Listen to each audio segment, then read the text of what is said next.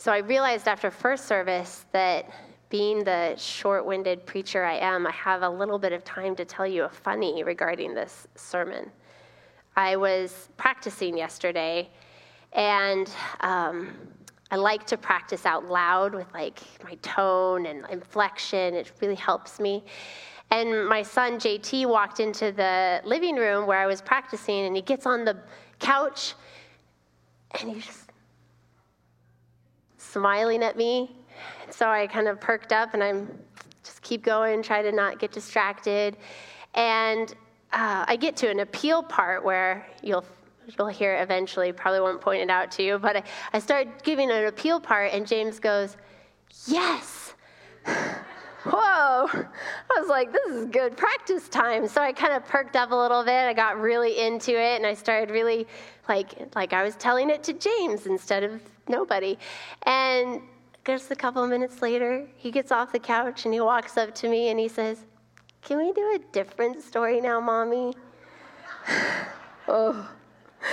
So hopefully you don't feel that way halfway through too, but but it was pretty fun to have James interacting for the short period of time that he was.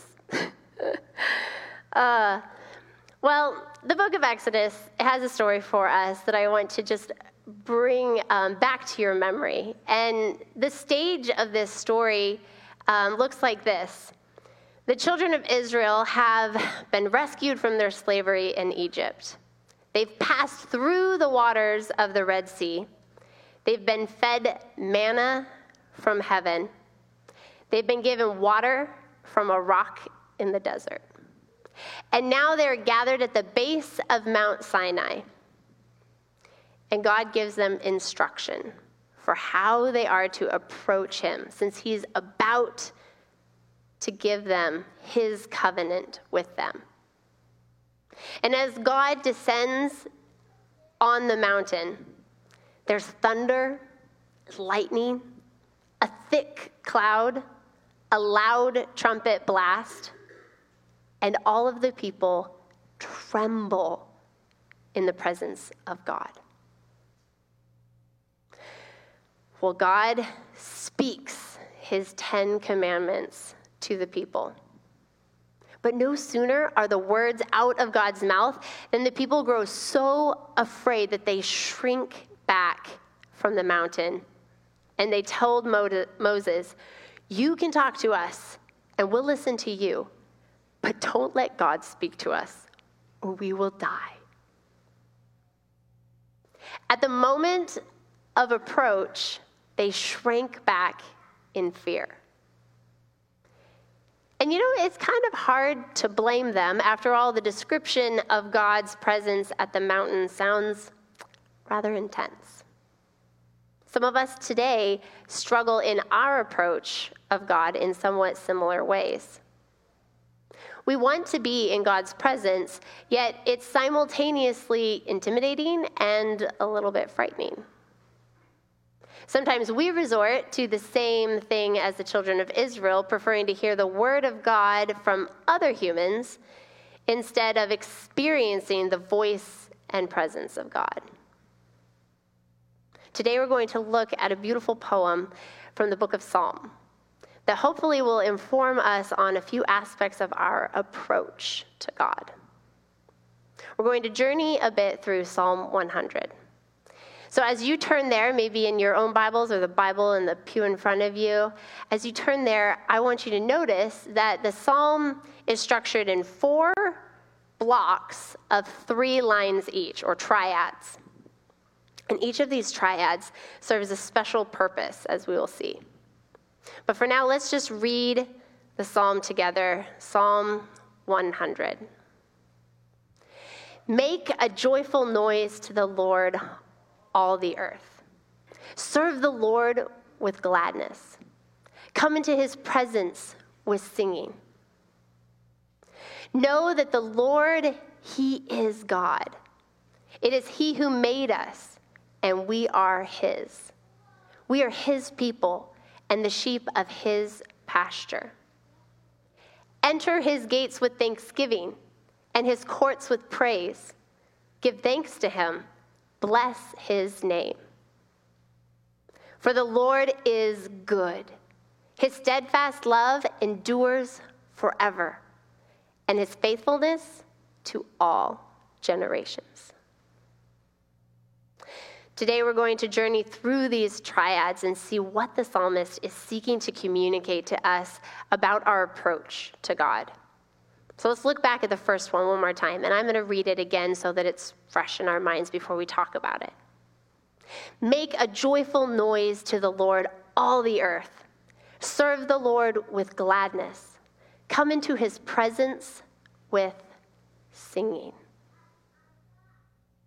The first triad of Psalm 100 outlines for us what we are to do as we approach God. The psalmist tells everybody, make a joyful noise to the Lord. Notice that his appeal is not just to the house of Israel. Everyone has access to God in heaven, especially when they are committed to celebrating him. The psalmist implores us to serve the Lord. This word serve is the same word used for work and labor. Here, the psalmist is saying what later Paul would say in his letter to the Colossians when he says, Whatever you do, do everything in the name of the Lord Jesus, giving thanks to God the Father through him. Do you realize that everything you do is part of your approach to God in worship. Whether you are a pastor or a nurse or a software programmer or a graphic designer or a brick mason, your work is part of what God has called you to do and be. The psalmist calls us to attack the work before us with gratitude that we are able to do something for God. Now, at the end of this first triad, the psalmist invites us to come into the very presence of God in song. Pastor Josh has been teaching us the last two weeks about the reality of God's presence with us in Christ. And last week specifically, he talked about how our time of singing together in fellowship and worship is just about the easiest way for us to be awakened to the presence of God in our midst. The psalmist invites us to do just this. And it kind of works both ways. You see, if we find ourselves in a moment of structured singing and fellowship like Sabbath morning worship services, we should be actively seeking awareness of his presence. And if we are seeking the awareness of his presence, one of the best ways is to begin with singing. It's important as well for us to know that each one of these statements in this triad are imperatives. They are invitations but they're not suggestions. This is what the behavior of worship looks like. Okay, so we've seen what the psalmist would have us do. Let's see in the next triad what the psalmist would have us acknowledge in our minds. Know that the Lord, He is God. It is He who made us, and we are His. We are His people, and the sheep of his pasture. The psalmist would have us acknowledge the important truth that the Lord, Yahweh, is God. And this psalm is not written without a knowledge of the person that, that is Yahweh. Remember in Exodus 34, Yahweh reveals his character and his identity to Moses. Yahweh, Yahweh God, merciful and gracious, slow to anger, and abounding in steadfast love and faithfulness. Whenever we are reminded that the Lord is God, we need to also remember who this God is. He's characterized by mercy and grace that he feels and he shows towards his beloved creation. It takes a lot to anger him. And he never runs out of love and is committed to his children forever. The Lord is God. And with this, the psalmist invites us to acknowledge the other side of the coin. Since the Lord is God, we aren't. All pressure to have everything figured out, everything controlled, everything perfected is removed from us. We are not God. We should acknowledge this so that we can celebrate the freedom that that basic truth brings. Next, the psalmist reminds us that not only have we been created, but that we were made by the hands of Yahweh God. He's the one who formed us in the dirt. He's the one who breathed the breath of life into our lungs. And thus, we belong to him. We are his people, the sheep of his pasture. Unless we get the notion that this language devalues us, let us remember that with the Lord as our shepherd, we have everything that we need. He lovingly guides us and protects us and continually seeks our best. The psalmist is inviting us to acknowledge that while we are not God, there is one who is. And not only is he the powerful creator of life, he is a loving shepherd, protecting and providing for his beloved sheep. In this next triad, I should say, it is with this in mind that we are to approach our God. And in this next triad, we'll see how the psalmist would have us approach him. Enter his gates with thanksgiving and his courts with praise. Give thanks to him. Bless his name. We're first invited to enter his gates with what? Thanksgiving, right?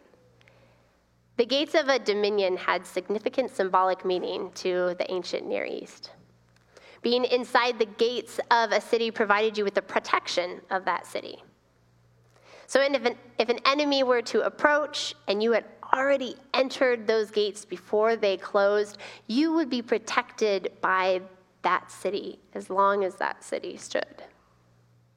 With this in mind, it's obvious why we would have reason to enter the gates of the Lord with thanksgiving. Yet there's another function of gates and another reason that we have to celebrate. The gates of a city were where judgment took place. There was no courtroom in ancient Israel.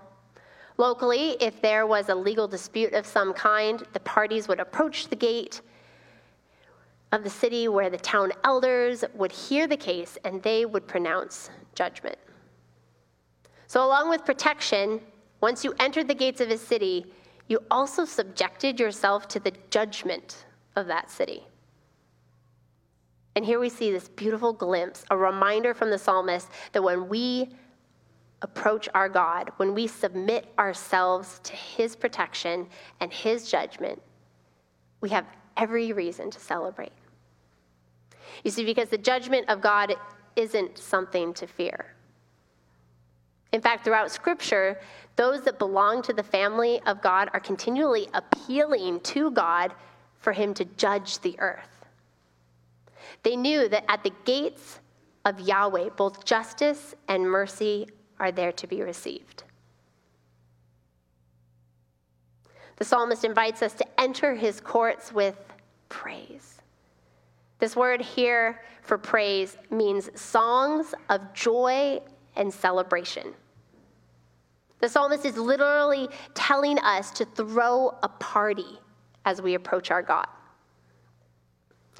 Again, remember the last couple teachings. We've acknowledged the last couple weeks that since we should enjoy our encounters with God, both in solitude but also in fellowship, that we should approach God expecting to enjoy ourselves. This is what the psalmist is encouraging.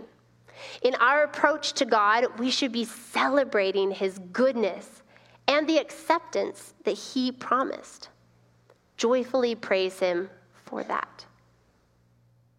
And finally, in our thanksgiving, we are to bless his name. That word bless, it means to kneel in worship. Part of our manner in worship, whether that be in our songs, in our service, or in any part of our lives, is to have humble, passionate praise for the brilliant, perfect character of God. And as we're drawn back to the name of God, let's look to the fourth and final triad. For the Lord is good. His steadfast love endures forever, and his faithfulness to all generations. The word for at the beginning of this triad indicates that we are about to see why we approach God in worship. And the why is rather simple. For the Lord is good. Yahweh is good. His steadfast love, it endures forever. And his faithfulness to all generations. This is why we make a joyful noise. This is why we serve with gladness. And this is why we come into his presence with singing. The Lord is good. In a brilliant summary of the character of our God, the Apostle Paul wrote this to the church in Rome. For I am sure that neither death, nor life, nor angels, nor rulers, nor things present, nor things to come, nor powers, nor heights, nor depths, nor anything else in all creation will be able to separate us from the love of God in Christ Jesus our Lord. Do you know what the name of Jesus means? It means Yahweh saves. And it's Jesus who brought us a full and growing knowledge of the love of God. It's Jesus who has lived out the faithfulness of Yahweh to us all by laying his life down for us and then picking it back up again that we might have new lives in him. His steadfast love endures forever. His faithfulness to all generations. The children of, of Israel, they resisted approaching God for fear of what they might experience in his power and majesty. Yet we have no cause for fear. The perfect love of God casts out all fear and leaves us with the realization that we can approach him just as we are. We don't need to be perfect. He is our perfection. We don't need to do anything to earn his acceptance. We have it before we even seek it. We don't need to be God ourselves. He is God. He is good at it, and He is good. We don't need to hide who we are. We are His. We are known, and we are loved. We don't need to wonder if we are wanted. We're invited. We are accepted. We're even expected. Let us seek to make this approach to Him. Pray with me. Dear Lord, I pray that you would continually remind us of this truth how much we are invited, accepted, expected, known, loved. We are yours. Help us not to live in fear, but to embrace Embrace our approach to you, giving, surrendering our whole lives to you, knowing that you are good, you are safe, you love us. Thank you for that love. In your name I pray. Amen.